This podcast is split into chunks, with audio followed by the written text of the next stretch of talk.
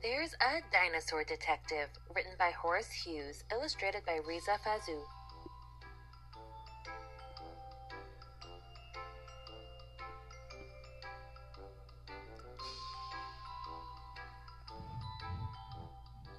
Danny was a friendly boy who had a cheeky face.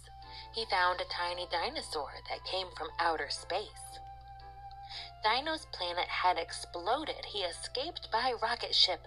He crashed in Danny's toilet bowl. Oh, what a stinky dip! It took a little while to show that they could be great friends, but now each day they laugh and play. Their fun just never ends. Danny shouted out one day, Mom, come and see what's new. Dino's not himself at all. I don't know what to do.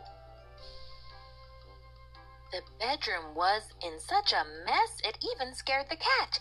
Out jumped Dino, showing off a tweed detective hat. Could other dinosaurs have come? Could more have crashed right here? I want to start detecting now to find if some are near.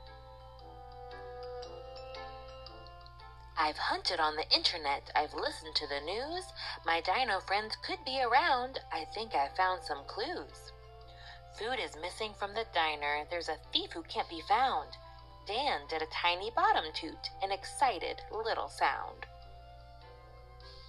Mum held her nose. Let's go, she said. It's on this side of town. Let's drive straight to the diner now.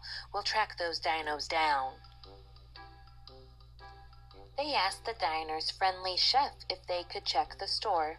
They saw that food had disappeared from boxes on the floor.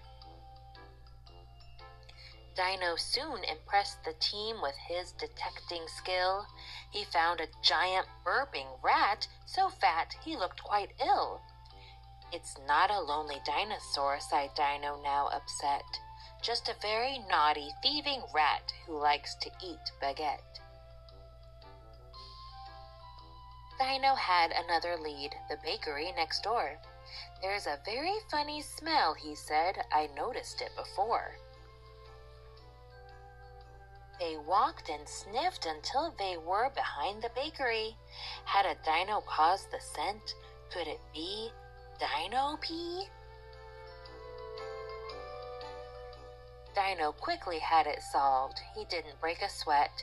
A smelly skunk had sprayed the ground because he felt a threat. Dino hid with his pet snail behind some moldy bread. When Dino felt the most upset, his snail sat on his head.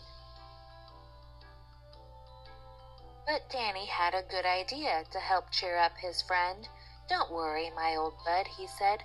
We can't be at the end.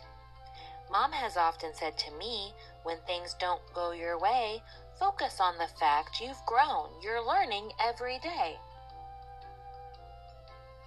You've now got great detective skills, he said as Dino sniffed. Who knew you were a clever boy? You've shown you've got a gift.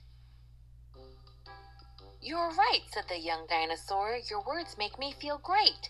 And then he overheard a sound from right behind the gate. Beep, beep, beep. Dino's tiny ears pricked up. He walked towards the sound. Something made a beeping tone. A spaceship on the ground. I found a clue, he shouted out. That ship looks just like mine. There were some footprints on the ground. He knew it was a sign. The tracks led to a nearby tree, and then the footprints stopped.